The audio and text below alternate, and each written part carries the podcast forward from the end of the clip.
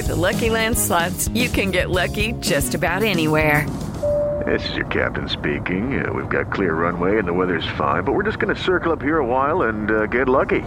No, no, nothing like that. It's just these cash prizes add up quick. So I suggest you sit back, keep your tray table upright, and start getting lucky.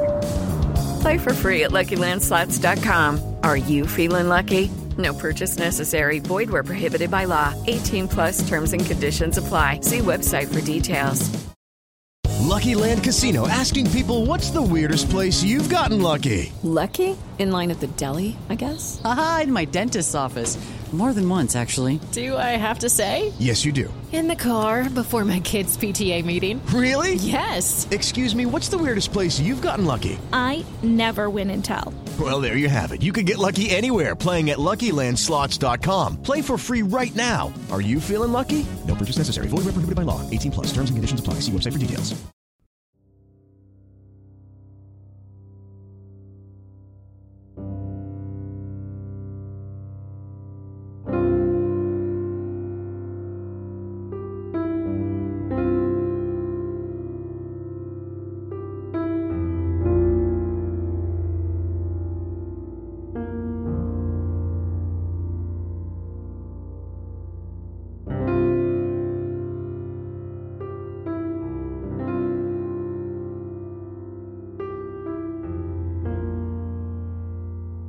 On February ninth of two thousand four, twenty-one-year-old UMass student Maura Murray drove from her dorm in Amherst, Massachusetts to the White Mountains of New Hampshire. At approximately seven twenty-seven p.m., Maura spun out her nineteen ninety-six Saturn on a hairpin turn on Route one twelve in North Haverhill. There has never been a credible sighting of Maura since. Maura is five foot seven inches tall. She weighs one hundred twenty pounds, and she has brown hair and hazel eyes. If you have any information regarding Maura's disappearance, please submit it to us, the Murray family, at Maura Murray Family Direct at gmail dot com, or the New Hampshire State Police Cold Case Unit. This is Missing Maura Murray.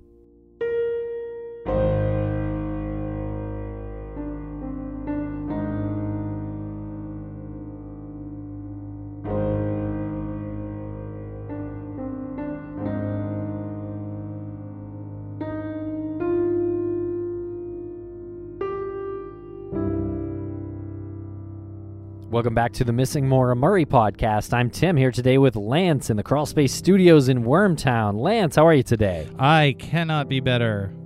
Could not be better. How are you, Tim? I'm doing well.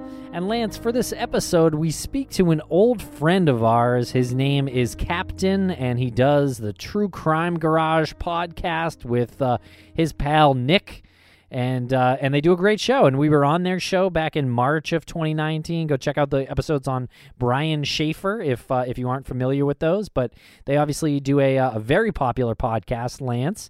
And Captain is sort of ingrained in the community of Maura Murray, sort of whether he likes it or not. Um, he sort of becomes um, certain people's unofficial like sounding board, I think.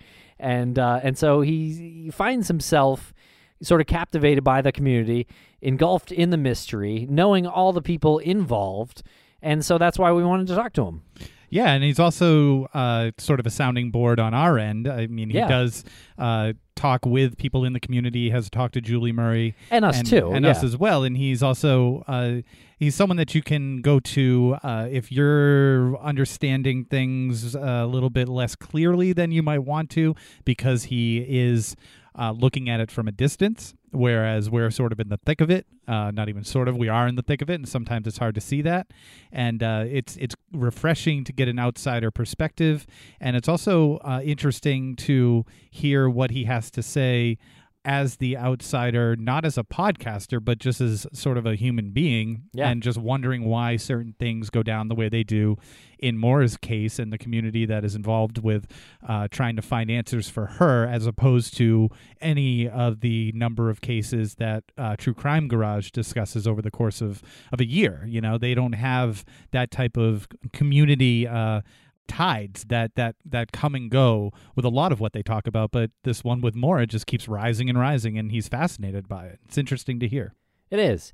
And uh, one of the things we talk about is a new GoFundMe push that the Murray family is making for samples to be tested, and you can find it. There is a link in the show notes, or you can search on GoFundMe for Find Maura Murray, the one that was started by Julie Murray, Maura's sister. And they actually achieved their goal within the first few days of posting that GoFundMe. They've exceeded their goal. They've raised the amount. Just because they've exceeded the goal, don't let that deter you from donating. Don't say, oh, they hit the goal, so I'm good.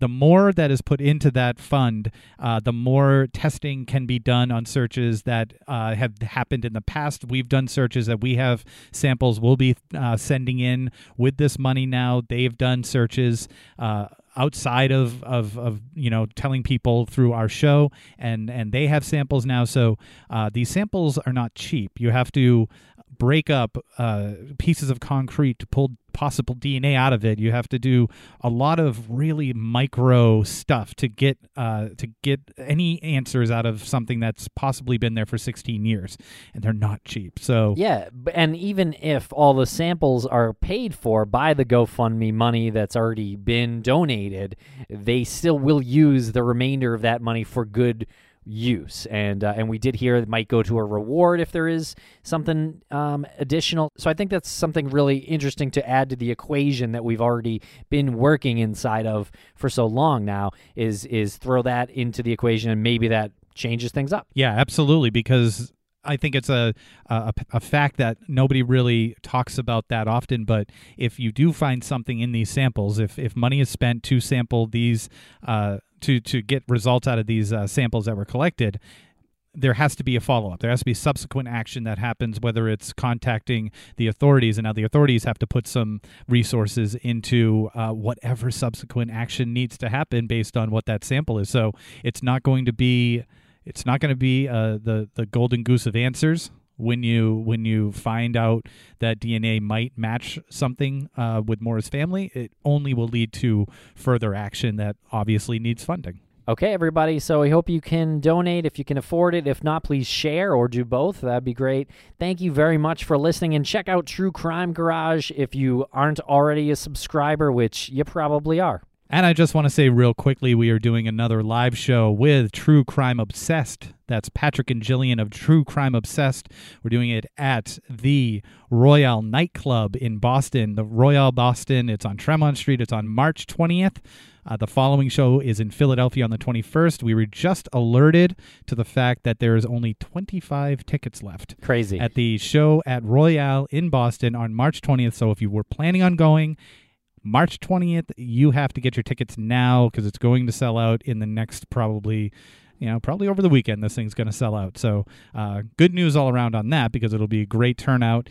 Uh, it'll be us there with Maggie Freeling and Patrick and Jillian, and then we're going to head over to Philly after. But let's, uh, let's sell out that Boston show. twenty-five tickets left. All right, everybody. Thank you very much for listening.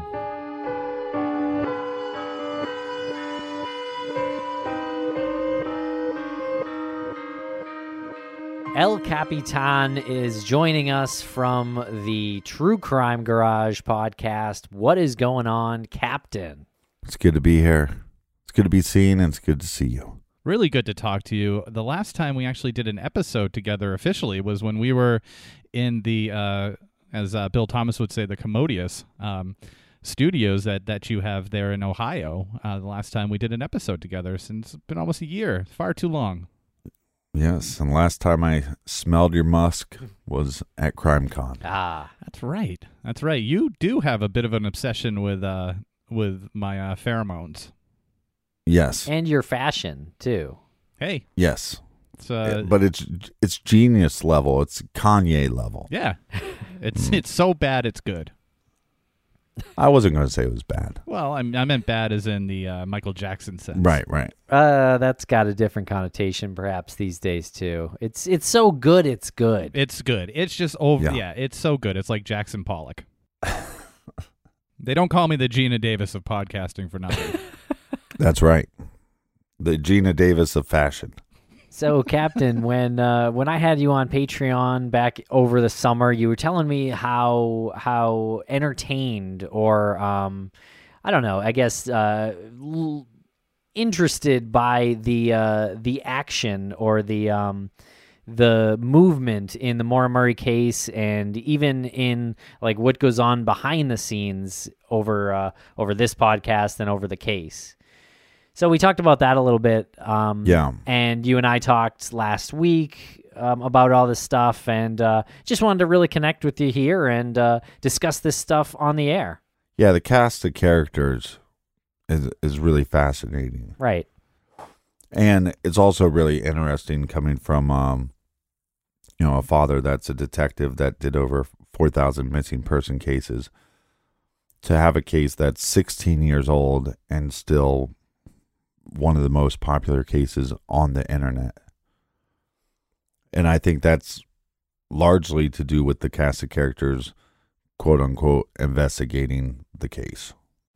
Okay, and what do you mean by, uh, I, I understand what you mean by cast of characters, uh, in quotes, investigating the case, but uh, is that, h- how are you, how are you, how are you saying that? Is it, is it a detriment to it, or are you saying that they're benefiting it? I, that's probably in the last week is what I've been debating a lot in my head. I was always um, pro, well, if you're talking about the case and getting people to talk about the case, then more people hear about it. And there is somebody out there with information uh, that would lead to possibly solving what happened to Maura out there. But I also wonder if the conversation is steered in such a, a direction that's in a wrong direction, if that person is then just sits back and just kind of laughs at the whole situation and laughs about the theories that are presented on the internet. Okay, uh, I can I can see where you're coming from there, because there are several um, individuals that are very loud, and I'd like to think that they're a uh, very vocal minority, and some of them do actually sit back and they like to cause chaos and they do like to laugh about it. Uh, case in point would be uh, Alden Olson with his videos from a few years ago. His whole right. in, his whole intention was to throw chaos into this and just make people. Um, Uh, make people paranoid, make people think. Uh, he he basically said that he did it as a practical joke, um, and that's, you know, his motivation behind that. No one will know. I mean, no one's ever going to actually get the real answer out of him.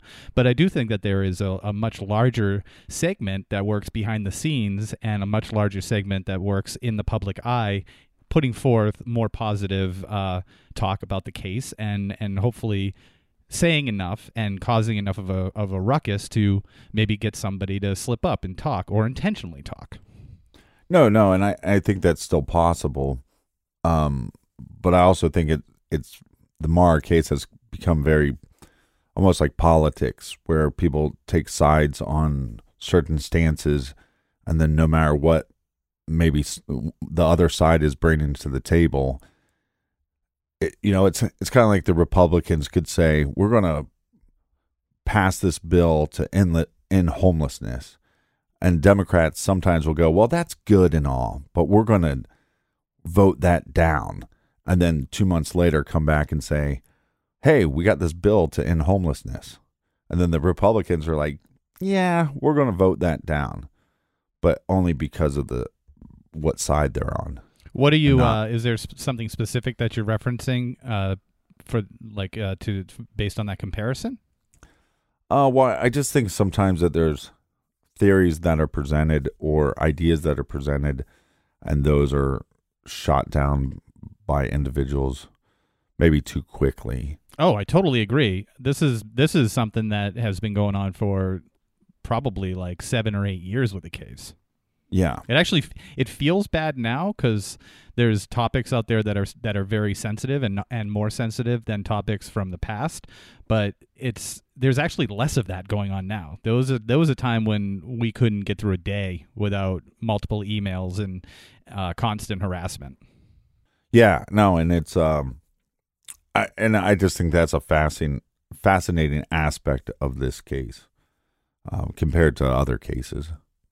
Yeah, because you don't typically see this in uh, cases that you and uh, you and Nick cover. No, in depth. Like, uh, do you see that in um, uh, Brian Schaefer, for example? Because that's that's a case you've done multiple episodes on, correct? Yeah, no, and there's definitely some camps where you might put out an idea and it might get shot down by somebody.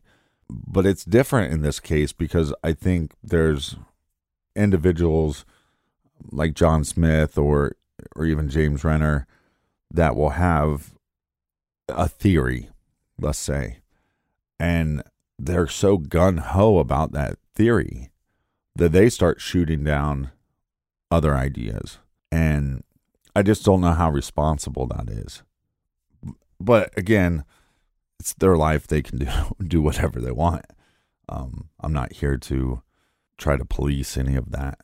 Yeah, absolutely. I, I will say, if we're using the comparison between John Smith and James Renner having their own theories, uh, I will say that James Renner is a much more easy uh, adult person to deal with uh, in terms of having a um, uh, an educated debate on, on a topic or on a theory, whereas John Smith will post your address online. Yeah, well, and, and that might be true between you guys and John Smith, but The, oddly, any time I've talked about this case, I've I've had several people say, you know, be careful of John Smith, and every interaction that I've had with him has been very respectful.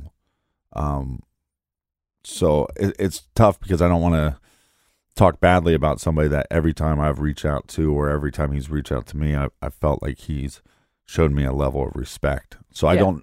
So if he's not doing that with somebody else, that that then I question why. Why did it get to that point? Yeah, I, w- I would say ninety-five percent of the interactions we've ever had with John were overwhelmingly positive. Yeah. Well, I'll give you the answer why it got to the point with us, if you're looking for an answer, because we decided to do the T V show, and he decided to do the T V show, and he wasn't featured on the T V show as much as we were. Right. Well, I don't know if it was a competitive thing about us. I, I just think um, he might have been frustrated that Uh, the investigative team behind the T V show um, sort of brushed past his theory or whatever, the law enforcement conspiracy right. unveiling, you know?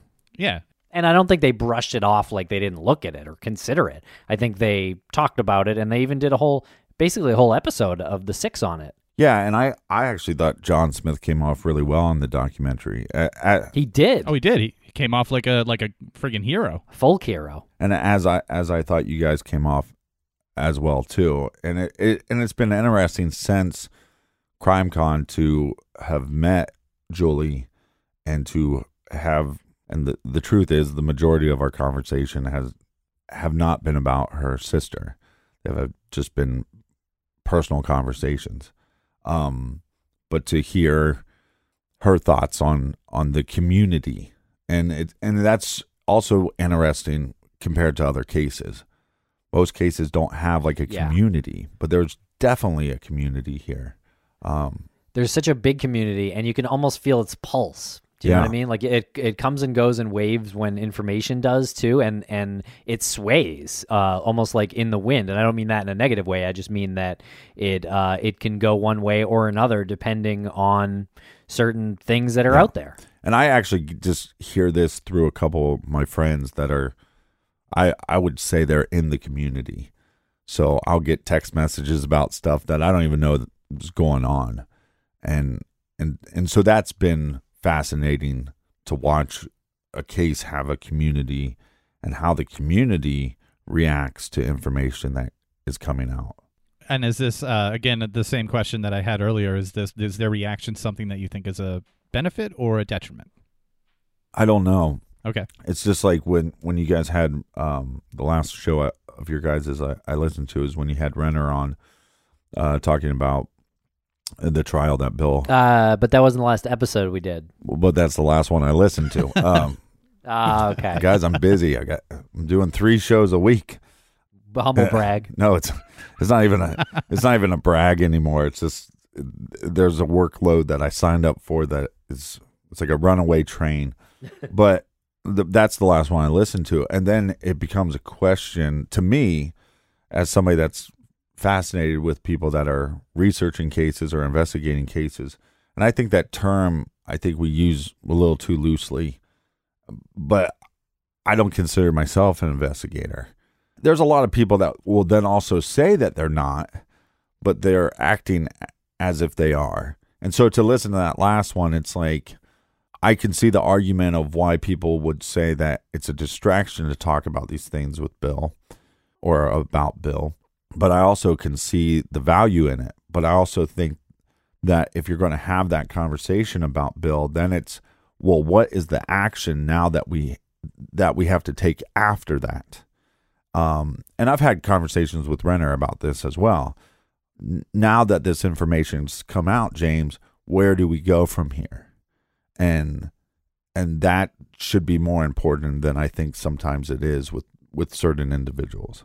Yeah, totally agreed, and that's uh, why we set up a, a few uh, subsequent episodes that uh, address the issues of abuse and address other uh, like issues, um, so that the, the point can be more uh, abundantly clear. Uh, and during that episode, and I think we had it in the show notes, we had uh, numbers for um, like domestic abuse hotlines and, and local shelters, and it really speaks to a, a greater issue of uh, of abuse.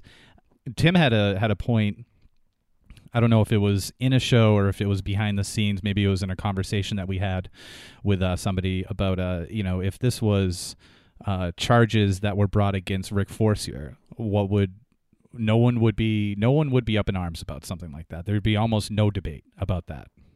Right, but I also think it starts from the beginning, because you can't – I think there's a lot – again, I used to be of the debate that – or argued for the idea that if you're presenting information and you're talking about the case and getting other people to get interested in the case, then you're doing positive things for the case. But I also think with this case – if we were to go back, and, and this has happened with several cases, when we go to dive into a case, how much nonsense do we have to brush away first before we actually get to information? And so if you just look at the initial reports of her going missing, when her boyfriend shows up to the scene, and who is this individual and what is their character background? And I think it was a little more blurry than led to believe. But even when I talked with Renner initially uh, about Bill, it was always, well, I think he's a stand-up guy. And I think a lot of that stuff is, what is it based off of? And to me, the only thing I can see is he has a pattern of, well, if you talk to me, therefore you're a stand-up individual. And if you don't talk to me, then somehow you're the enemy. And the willingness to talk or not talk is no evidence of guilt or innocence. No, you're absolutely right on that. Uh, and you cited two examples, or at least one example of uh, of that with um, with James Renner. And we know that. Well, but there's multiple ones. You got you have Bill Roush, stand-up guy, because he will talk to me. Yeah, that's one. Yep. Coach Haas. Stand-up guy because he'll talk to me. Kate McCopoulos, awful individual because she won't talk to me. Fred Murray, awful individual because he won't talk to me. And there's no evidence that Fred is an awful person. I think there's evidence to the contrary of that. I think there's also a lot, yeah. I think there's also evidence that Kate was willing to talk to James, but then realized that the family wasn't going to be communicating with James. And there's no evidence that the family hated James or thought he was an awful human. They just didn't see him being the one to write a book about their family. And then all yeah, of a sudden, right. Now we have all these accusations against Fred that are based off of nothing. There is no evidence. It's just an idea. And that, to me, is completely irresponsible. So where do you go from, from there? You've had conversations with James and you've expressed this to him? Yeah, but I, but it's uh, the first time I met him, you know, I had a, a coach friend of mine that was a, a, a student coach. And, and in his situation, that if you had a relationship with a student, it could be huge. It could be very, it could destroy your life. Meaning that if you're involved with the student and it was found out about, and you were like, let's say post-grad, you're working on your master's, you could be halfway to your master's. They could discredit every course that you had. You could have to pay back all your room and board plus your payroll. And in every case, it's different. Yeah, yeah. I remember when we talked about this last time, we got um, messages about how this uh, this has been um, a scenario at times. Yeah, and it, and it also varies, uh, again, per university. Some universities will say, absolutely not. You cannot have any type of relationship. And then other ones are going to go, well, look, you guys are adults, so as long as it's consent, well, it doesn't matter. But these are issues that I thought should have been brought up right away. And I also thought, why are we dismissing this person that we know had a, a sexual relationship with the girl that went missing? And this all individual, look, I mean, we made a t-shirt that said the husband did it. Normally in these cases, yeah. the first people you need to look at are boyfriends, sexual partners, family members, and then keep going to the outer circle. So this guy is somebody that should have been investigated. This guy is somebody that people should have spent time on. I just want to be clear. You're talking about Hussein Baghdadi? Yeah. Okay. The the assistant track coach. Isn't his nickname? Haas. Haas, yeah. Yeah. yeah. I, I don't know how many people know that his nickname's Haas. Well, yeah, and, and you also said uh, boyfriend or, you know, friend or, you know, partner or something like that. So people could have mistook that for Bill too. Right, right. Yeah, and I, I just wanted to be clear that my head was in the right spot, too. Well, and when talking to investigators about the Maura case, they, they start with, okay, now we, we need to get an idea of who she was in contact with, and then those people are all on the table. I think Bill, you put Bill on the table, he's first on the table. Anybody that she had an intimate relationship with um, on the table. I think you put any close friends or... Look, there could have been somebody that was uh, obsessed with her on some level. So now you have that circle, and then you have the family circle, and that's where you start the investigation. Even though I think a lot of that stuff will probably not matter in this case because she was not even in that area. And then, then, and when you explain to investigators, well, she's what, two and a half hours away from school. If she's not r- driving with anybody, or somebody else is not in the car, or there's no tandem driver, then you're looking at that seven minute window being in that area and the location, and then local individuals in that area become, I think, more important to look at. Sure. Yeah. Uh, I think you have to look at somebody's patterns. So when, when you talk to somebody and you go, about coaching in the N C double A, and you go, okay, well, this is important, and I'm going to bring this to this author's a- attention, and they're very dismissive of just this idea, and it's simply because this person talked to them. And then I think fast forward to a year later, and there was some thought that maybe she was going up there to go to a cabin that was connected to the school. Well, if this cabin's connected to the school and it's possibly connected to the track um, uh, program or cr- cross-country program, then who would have access to this? Oh, the coach. And I got a call from uh, James Renner. Hey, did you hear about this cabin? Oh, that's fascinating. I go, yeah, Haas should be on the list of people to investigate. And he said, yes, he's always been my number two guy. Yeah, and right, it's like, well, if he's always been your number two guy, then when I talked to a, you a year ago or a year and a half ago, why were we dismissive of this?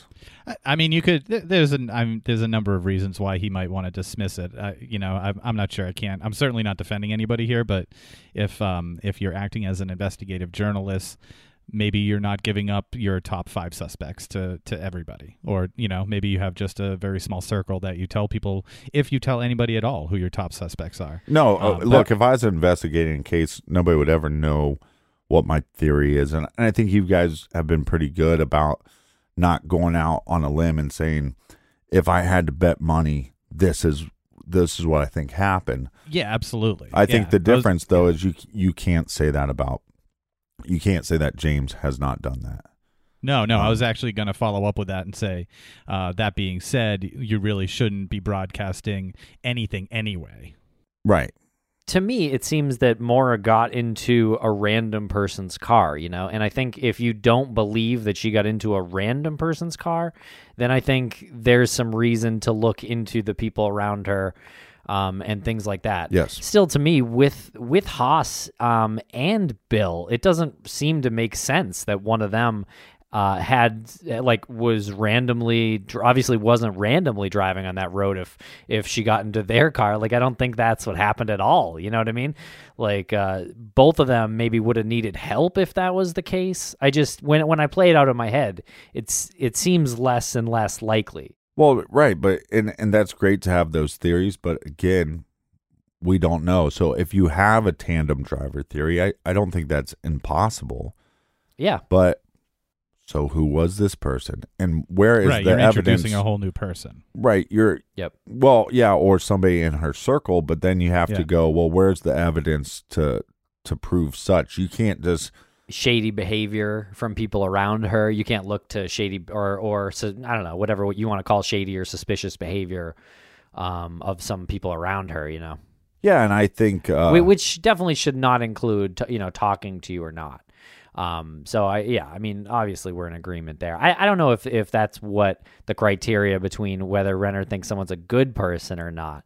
Um, I know he did, he did call Bill, uh, a Paul Walker type, um, at first one, one of our first episodes, um, with him. And then obviously abruptly changed, uh, course when, but, but w- it was when those allegations came out. Um, well, I, know, or, or I, I should say yeah. when when uh, several women um, went to to Renner, and then he put out um, those allegations. No, no, and I think you're allowed to change your mind when new information presents itself. But I, I question what you put out first. You know, maybe you should have been more reserved at first and wait until more information comes out. That that's how I'd approach it. Personally, um, but I'm not him, and I'm not. Um, he, he can do whatever he wants, you know. Uh, yeah, in agreement there. I if I ever was the first person to receive information like that, I first would shit my pants, and then I would um, probably take a year and a half before I even came close to an answer, aside from bring this to uh, the police. Right, and then, and I don't know all the details because. I, I have to just because we're on to the next case every week that I can only dip my toes into certain cases. And so even with like what's happening now with him, yes, there's a protection order. I also think you have to look at a lot of the accusations that are uh, made against him and, and understand that that was a consensual relationship. You're talking about the accusations that was made by um, by the female. Yes, which led to the... Protection order. The protection order. And it's also, I think there's twenty-some, um, abu- you know, sexual abuse classes or what, whatever Bill has to take. And and I just want to be clear, the uh, the accuser did say that this started as a consensual relationship, but then deteriorated into something that was abusive. That's what you, you, you said that it was consensual. You, so I just well, that's what I'm saying. That, that, yeah, yeah, you're you're completely correct. It it started out as consensual. Yeah, I would also argue that you have to then start at the beginning of the consensual relationship and understand that both people were having an affair, and and how do you characterize those people for doing that action? Um, everybody has their different moral compasses. And I'd also argue that there was probably some stuff that happened in both individuals, both in the the victim in this case and in and Bill in this case, that led them to think that these actions were okay. You mean the action of having an affair?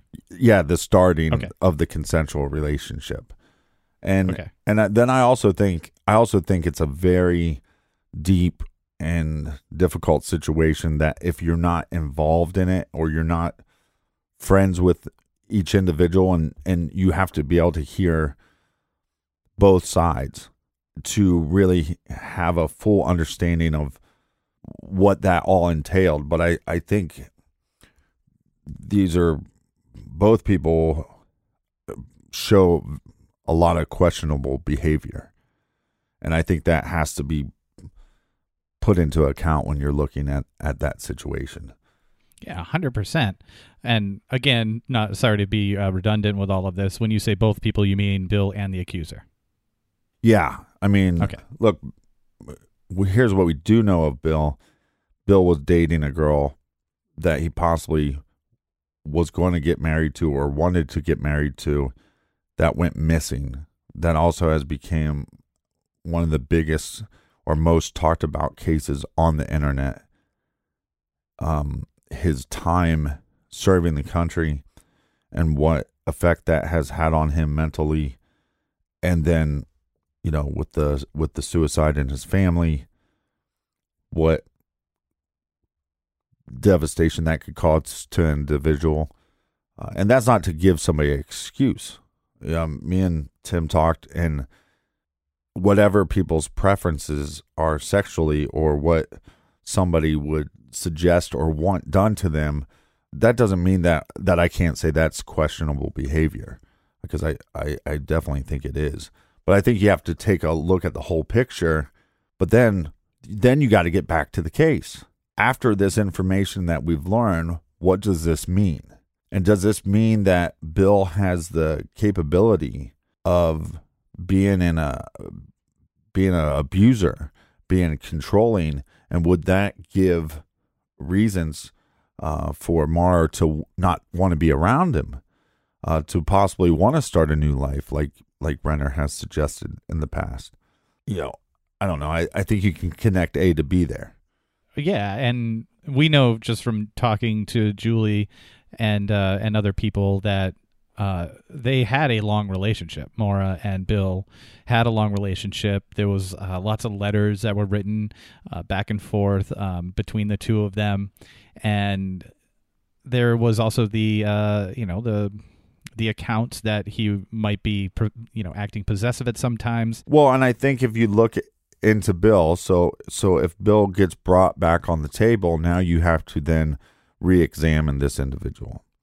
And so, again, is it muddy in the waters because you talked to this in, individual back in the day and said that he was a stand-up guy, Paul Walker type?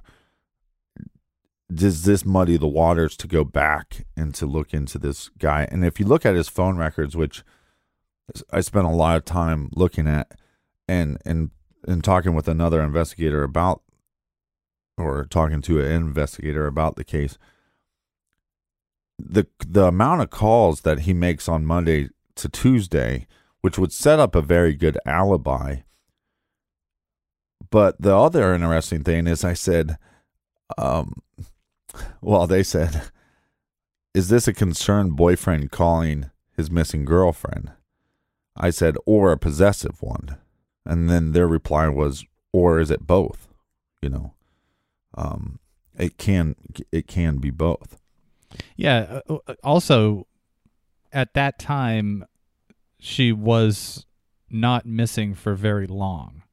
Yeah. Uh, not not saying that that should be taken into account at all, but once he was there and present with the family and searching, he obviously was able to talk to the family and, and didn't have to make a ton of phone calls to Fred. Uh, and it and it is very obvious when he was going through security uh, on his way to New Hampshire, when he was traveling from Fort Sill. Uh, you can almost see like the entire uh, route. You can see the whole timeline based on those phone calls. Um, right. And when you're talking about being a possessive boyfriend, I don't know. I mean, maybe maybe he was just acting the way, uh, I think he was twenty-four. Was he twenty-four or twenty-five? I know he was a couple years older. I, I yeah. forget. But yeah, I, I think mean, he was maybe twenty-three, yeah. twenty-three. He was a young man uh, who was trying to work on a long-distance relationship. So maybe he did get these bouts of natural jealousy or possessiveness that just like an yeah. undeveloped young man's brain doesn't have the capability to take a step back and say, uh, you know, if I just approach something reasonably, this is going to work itself out, or I'll, I'll be able to work it out. Instead, he makes like uh, X amount of calls in a half hour. Does that make sense? No, it makes tons of sense. But we, and I think we all can put ourselves in positions that you're dating somebody and they're they're going out with people, or they're they're traveling or something. And there's times that you call somebody and they don't answer their phone right away, or you send a text and they don't answer right away, and you don't worry about it. You put your phone back down, you start watching the football game or whatever it is you're doing. And then there's other moments that you make a call and you're not busy doing something else, and then you, it clicks. Why haven't they called me yet?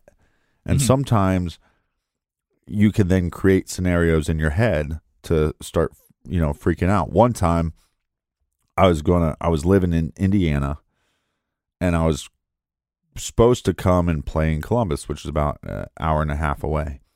And Nick was going to meet me uh, to hang out at the bar. And I called the singer and said, hey, there's no way I'm going to make it. Weather's bad, blah, blah, blah. And he's like, no, no problem. We'll play the gig without you. Nick goes up and goes, hey, where's the captain? He goes, um, didn't hear him. So he just said, oh yeah, I, I don't know. And then after the third song in, Nick started freaking out, like, where the hell is he? You know, like maybe something happened when he was driving. So he starts texting and calling me. But for whatever reason that day, I put my phone on the charger and just went away. Uh, then when I get back to my phone, I had hundreds of missed calls, hundreds of, uh, of missed texts, you know. And when I got a hold of him, he was freaking out. Like he um, he just created all these scenarios in his head. Um, yeah. And, and it just freaked him out. Um, and we, to this day, like I laugh about it, and, he, and you can tell he's still upset about it. But uh, no, and so is that what he's doing? And then I also think too, I mean, me and Tim kind of talked about this. If these behaviors are questionable and suspicious of this boyfriend, and then you go back and look at this person and look at the evidence on which you can find, you then shouldn't make the leap of, I can't put him in New Hampshire on Monday or Tuesday, and he d- doesn't get there till Wednesday or whenever he gets there. And and so since that doesn't make sense, I now come up with this theory that I'm going to promote, saying that, well, then something later on the week had happened tomorrow. And therefore, I'm still, sh- I'm now shining the light completely on Bill with no evidence. And now I'm creating another new theory, again, with no evidence. Okay, so you're talking about James Renner again, um, yeah. perhaps saying that he knew where I can't wait Maura... till he calls me about this. Oh, yeah. You know? He's speaking generally, Lance. uh. uh, so the, the the theory is that she went somewhere and she was then located uh, a few days later, and something was done to her. Right, by Bill. And I mean, I've heard him state that. I don't know if that's the theory that he's, you know, currently sticking with. And I'm sure this sounds like, oh, Captain talks shit about James Renner Day. Um, and that's not the case. I mean, Tim, I don't think Lance helped us because Lance was too busy with his Musk. But I know, uh, Tim, you, you did some recordings with us and, and True Crime Garage and, and James Renner are doing a project together that will be released in February. So, uh, you know, we ha- we also have a working relationship as well. So, But but I'm trying to just look at look at it from an outsider, what I see from the outside, um, and I don't think I'm in like the inner circle, even though I've been lucky to talk to Julie. Yeah, yeah, it's a uh, it's uh, a really um, interesting situation to be in. Like you said, we're not investigators, and we're not part of the family. We're not even uh, you know secondhand friends of someone who might have been a friend uh, to. any one of the victims that, that we talk about. So it's interesting how to approach this and how to field all the theories that are out there. Most of them come from social media. Some of them come from uh, emails, and people say to, you know, keep it private. Uh, but we do know that Julie has said on numerous occasions that uh, everyone should be considered, uh, including her family. Yeah. She, you know, she'd even say, like, consider consider herself. But once that's done, once you've ruled that out, rule it out. Yeah. Because uh, she you know, wants to make sure that the, the goal is still uh, firmly set upon finding her sister. Now, how much of that do you put out there on social media? Do you think that that is the problem, that some people need to have the scoop? Well, no, I think everybody has different motives for why they do what they do. And then I think sometimes those aren't clear. Just like um, Erin Larkin, for example. The the funny thing about Erin is, had a lot of conversations with Erin on Twitter, just through like D Ms, and just constantly battling, constantly. She's very confrontational. What? And then we meet at CrimeCon, and she was just as confrontational. And and still to this day, when I talk to her, she's just as confrontational as she first was. And so I think there's, when some of the actions by Bill and some of these accusations against Bill have been presented online, I don't really understand what her motive motivation is for defending him. That's not that clear. But but I also think she's done a good job when all the information did come out, and some of the arguments that I've had with her, I, I it led me back to, okay, well, Bill needs, we need to go back to square one with Bill. And for her to actually take that time and go back through the information she's found. And I mean, we've spent hours going back through that information. Um, basically, prove to me that this guy is not involved. Prove to me that this guy is not riding in the car with her. And then we can move on to the next step. And for most people, they just say, I'm not going to waste my time. So I don't know why she defends certain actions, but I think she does do a good job of, even though she believes something, she's willing to take the time to try to prove that, and and with with actual information. I'll I'll say I think she's made it very clear why she defends Scott and why she defends Bill, because she said it numerous times that they were found, Scott was found not guilty. And that's, she said that Scott has helped out the family a lot, and he's provided a lot of uh, a lot of resources for the family uh, in their search. And he has these accusations. I don't know if they're formal charges. I don't want to have the semantics of what I say get torn apart. He was not like, I don't know if he was formally charged. I don't think he was, but there was definitely an investigation, and she defended him. He was found not guilty. So I guess you do have to have formal charges if you're going to have a verdict in the first place. And she has been very clear by saying that not guilty means not guilty. So, uh, so well, right. And I think that it's also depends on how you look at the system. If the system is innocent till proven guilty, and I don't know Scott that well, I, I spent, you know, several hours with him at CrimeCon. Um, and that's it. That's all I know about him. And here's a situation, innocent till proven guilty, proven not guilty. That should equal innocence. But the problem is the charges. Um, those types of charges stick. Those types of charges, or even accusations of anything, any harm to any child, those accusations stick. Those ac- accusations normally matter, and they also ruin people's lives.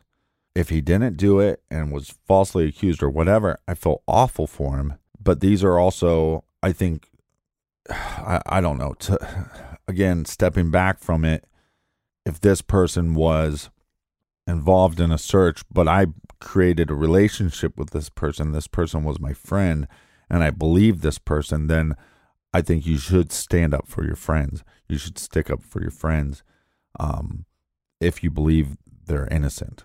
That being said, if you're running an organization like Walmart, or you're running a company, would you even want somebody that was accused of those things working with your company? And I think that's a question for each individual company to answer for themselves. Does that make any sense? Yeah. yeah. I, are you are you referencing his involvement in this? Yeah. And again, uh, but I had a very, very long uh, interview with Julie. Uh, we talked for about two hours, and then we stopped taping. And I wish we would have continued um, because the next hour was amazing, because she's in this situation that her sister went missing. Her father has worked his ass off. Nothing, like his whole life revolves around trying to figure out what happened to his daughter. And now she's stepping to the forefront, really. And, and again, a, a case that has a community, which is just normally not the case. So now she's stepping out, and and she doesn't know what to do sometimes. Mm-hmm. And so we had this really long, I mean, it was, like I said, like an hour and a half probably, just talking about what I think she should do. Um, and I think at the end of the day, you have a goal, and however you think you can get to that goal, you have to do everything in your power to do that. So you're not looking back ten years from now. She's been missing sixteen years. Maybe maybe thirty percent of the community stops caring in another four years. Maybe fifty percent stop caring in six years. Maybe everybody that's ever heard of Maura's case does not care in ten years. And not saying that they don't care, but at some point they just become disinterested in the case and nobody's talking about it. Mm-hmm. And and you don't want to be at that end going, well, I really wish I would have been more vocal, or I really wish I would have just said, this is what's happening and this is how we're moving forward, and you're either with us or you're against us. And I don't think that she would be wrong in doing that. That she would be wrong in pitting people with them or against them? No, not not even against us, but I think if you're looking at different individuals, if you think they're hurting something for whatever reason, I mean, she has to live with herself. And that's kind of been my theme through this whole conversation, is every individual has to live with themselves and answer for themselves. So if she has become friends with Scott and she feels like he is valuable and she believes in the system and he's innocent till proven guilty and he wasn't proven guilty, therefore he's innocent, and she says, he is helping me and I, I need all the help I can get, and I just have to then tell people, look, this person's innocent and he's going to work with, he's going to be a part of our team, and we're moving forward. And if and if people talk trash about you online, that's on them. And and everybody's has a right to their opinion, but don't let those opinions affect your decisions to try to move forward in the best way possible to get answers on what happened to your sister. That was my advice to her. Yeah, yeah, no, oh, and that's solid totally. advice. That's it's good uh, advice. It's just uh, it's very unfortunate that you have to be talking about the types of people that have, even if they've been um, not founded accusations against them. Like, this is the this person's helped out your family so much, and we totally understand why you'd want to continue working with this person. It's absolutely reasonable. If I was in the same situation, I don't know what I would do. You know, I would probably I probably look at the value of what they brought to the table if my sister was missing, right, and I would probably put any charges on the back burner. I don't know. Um, and that's uh that's a tough decision that she has to make, and I don't even know if uh you or I or Tim or anybody are were in the position to give her any sort of advice. Uh, but I'm not saying your advice was bad by any means. I'm just saying uh it's just a very uh delicate situation to be in on on everyone's end. Yeah, I also told her to just give up and and, and start drinking heavily and doing drugs. That was my other advice. I don't well, know. There's got to be uh, there's no in between. Yeah, um, I'm like, it's one or the other, right? It's one or the um, other. It's it's you need to decide. It's all in, or Julie. I was screaming. You need to decide yeah. right now what you want to do. Yeah. uh, yeah. She's too disciplined to do that. No, no. But the other thing that I don't think people have questioned is, why do we know about this information? He's an administrator for a website and an administrator for a a Facebook page. Why is this information coming out about him? I mean, doesn't does anybody find that strange? I find it very strange. And and it's like and, and that's what I was talking about when I talk about the community of this case, and to sit back and just go, all of a sudden one day it's posted and it's like Twitter is blowing up. And I was like, Scott, is this the same Scott that I met at CrimeCon? The guy that yeah. answered questions on Facebook and helps with her website? That that guy? Yeah, I find it I find it very strange that someone felt the need to put it out there. I find all of this incredibly strange. I have no idea how to dissect the uh, the motivation behind that. It's very strange to me. But again, uh, I mean, I think I know where it came from, but I'm not going to get into that.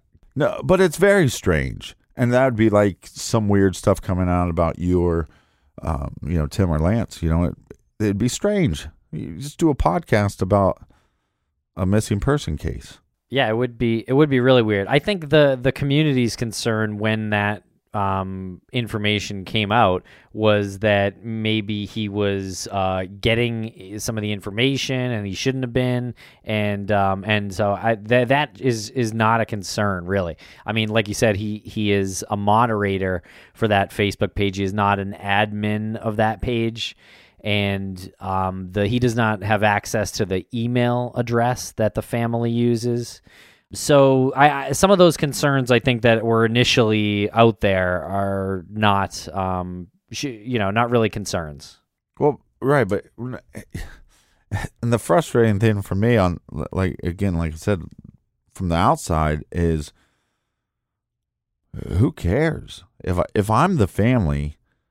My only concern is trying to figure out what happened to my sister or my daughter.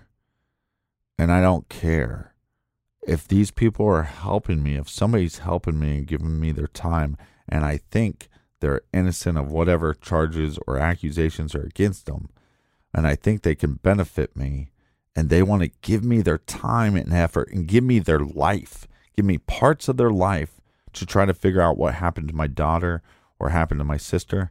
I am going to utilize every person I could. And if somebody said, well, they're a little questionable, well, what the hell is somebody that's even a little questionable going to do to derail the case? And again, this is just my personal speculation. I think for the family that sometimes the stuff that happens on the internet is very overwhelming. Yeah. And they, and it's hard to spend the time on that. I mean, You have Julie has a business to run. She has a life to um, live, and at the same time, devote as much time as she can to try to figure out what happened to her sister. And I think that that's where that information to get on the for that information to become such a talked about topic in the community. And for then people to spend so much time on it, to me, that kind of stuff is a big distraction. Oh, it's a it's a huge distraction. And believe believe you me, or however the saying goes, I personally wish that it never happened. Uh, it goes beyond uh, it being a distraction for Maura Murray's disappearance. I just want to back up and say, uh, yes, uh, Julie Murray has a business to run. It's a she wants to focus as much time as she possibly can on finding her sister. She has numerous outlets, and she's aware of this. She right. has numerous outlets that, that she uses. She's in a, as bad as the situation as she's in with her sister, she's in a very fortunate situation as far as trying to utilize and mobilize a community to help her find her sister. She's got hundreds and hundreds and thousands of people who want to help her find her sister. And, and she feels, I, I, I believe that she feels very fortunate to have those yes, uh, those people there, that community there. Well, and this is a fact. I mean, when when I talk to her, the thing I love about her is she is no bullshit.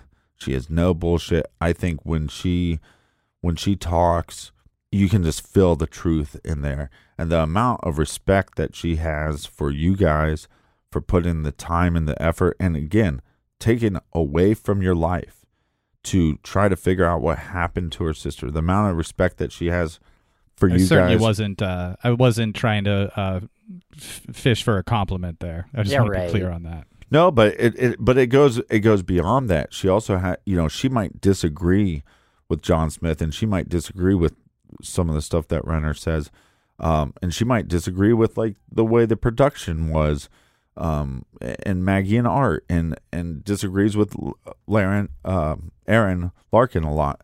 But the amount of respect she has for each individual for trying to figure out what happened. And to devoting so much of their life to it, um, you can just see inside her. And again, she doesn't agree with everybody, and she doesn't have to, um, but but she does respect everybody. And I and I think that's, uh, I mean, the character of her is, is very interesting. And um, I don't know. I wouldn't just, fuck with her. Have you seen her yeah. pictures? Have you probably seen her, her CrossFit pictures? I She's got muscles on her back that I didn't even know like were possible. I won't get into the CrossFit conversations because normally we talk we talk about, and she she's a trash talker, so she's a constantly talking shit. Um, but no, and I, I just it's funny because after the hour long conversation of me going, you need to do this because you don't want to be going, you don't want to be going. It's been thirty years that my sister's been missing, and and at some point, at some point you have to walk away and say we just probably will never know. You you you didn't tell her that, did you? No, I, I mean I did. I, I mean we were. It was it was a very honest conversation that I mean because because we've dealt with that with the show. We've dealt with people that just say, you know what, we think we know what happened to our son or daughter. We can't prove it, but we just have to move on. Yeah, I see. And and that is devastating. And I've also talked to parents or siblings or boyfriends or girlfriends that have met, you know, that have lost that person, that they're like, I wish I would have done this, and I wish I would have done this, and I wish I would, you know what I mean? And I didn't, and now now I'm at to at a point where I have to stop, and now I have to move on. And it's devastating. And I'll do anything in my power to help them, as as I know you guys will, and that's the reason why I set out take time out of my day to talk to you guys uh, and about some things that aren't comfortable. I mean, I don't agree with certain actions of certain people. Uh, that also doesn't mean that I don't respect them.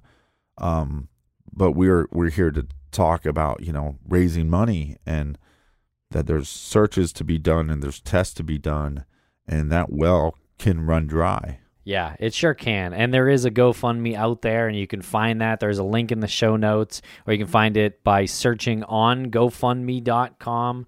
And uh, before we let you go, because we have already gone an hour here, Captain, um, and, and there is still so much to talk about. We could easily do a two- or three-parter. Um, but uh, on the Bill Roush stuff, before we go, um, I just wanted to point out that it sounded like you were... You were see- saying that you. Th- it, it seems to you that Bill's behavior is a result of Maura going missing, and you know he obviously wasn't the cause of that. Um, even if you are to assume the allega- though any allegations about Bill were true, mm-hmm. It still doesn't change the fact that he was in Oklahoma when Maura went missing. Maybe the cause of some actions now was was started then. Is that kind of what you're saying? No, and I don't want to say that it's an excuse, but when I, I think psychology is very interesting, and I think looking at this person's life, again, your girlfriend, possibly somebody that you thought you'd marry, goes missing, becomes an internet sensation. There's books about her. There's docu documentaries about her. Um, I mean, heck, you guys retweeted something that he tweeted. Oh yeah. I mean, he's living in a a pretty odd universe. Yeah. And then also the the his time in service. Um, this individual did serve our country. I respect those actions. I don't know what happened there. I know a lot of friends that have gone and served our country, and and bad things have happened. I have friends. I have a really good friend that is not the same person that I was friends with when he left. And when he came back, he's a whole different person. And I don't even know what happened. I, we don't talk about it, but he is not the same guy. And then I've also had uh, friends that um, have had suicides in their family, that it has just wrecked them. And they have done things that they, their life, you know, take a drastic turn. So I think that plays into all this. And and again, make no mistake, you're responsible for your actions, no matter what happened to you. So I don't want it to make it sound like I'm giving him an excuse at all, but I think that's stuff that is not discussed about, because it's not that popular also too. Well, yeah, I don't think you're making an excuse, and and I just kind of want to summarize what I what I what direction I thought you were going in um, a while ago. And Captain, you referenced the phone call that we had, um, and we where we talked about, yeah, I mean, uh, honestly, that seems a lot l- more likely to me that um, that Bill has some emotional, um, you know, uh, scars from that, and and possibly being in the military.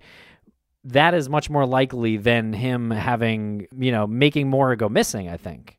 Yeah, no, and I think all those things are signs of his questionable behavior and and possibly abusive behavior. But also, the, I think this is also a situation where they charged, they didn't charge him with anything, but they are administering a protection order. Um, I think he will follow that. And again, it's stuff like putting out that he has to go to twelve um, domestic violent classes or wh- whatever the classes are. It's, it's not twelve. I think it's like twenty-two. They took this a little more serious.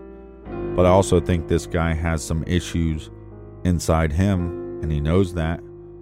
Um, and he's and, and from what I hear, he's going to the classes, and I think that he'll not only learn about some of his questionable behavior, but maybe he'll start questioning why he did that in the first place.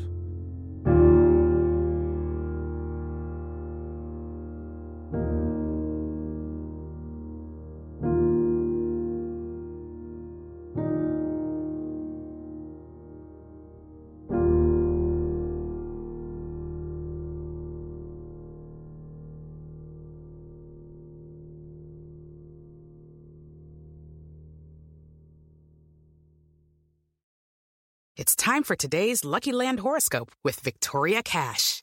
Life's gotten mundane, so shake up the daily routine and be adventurous with a trip to Lucky Land. You know what they say, your chance to win starts with a spin.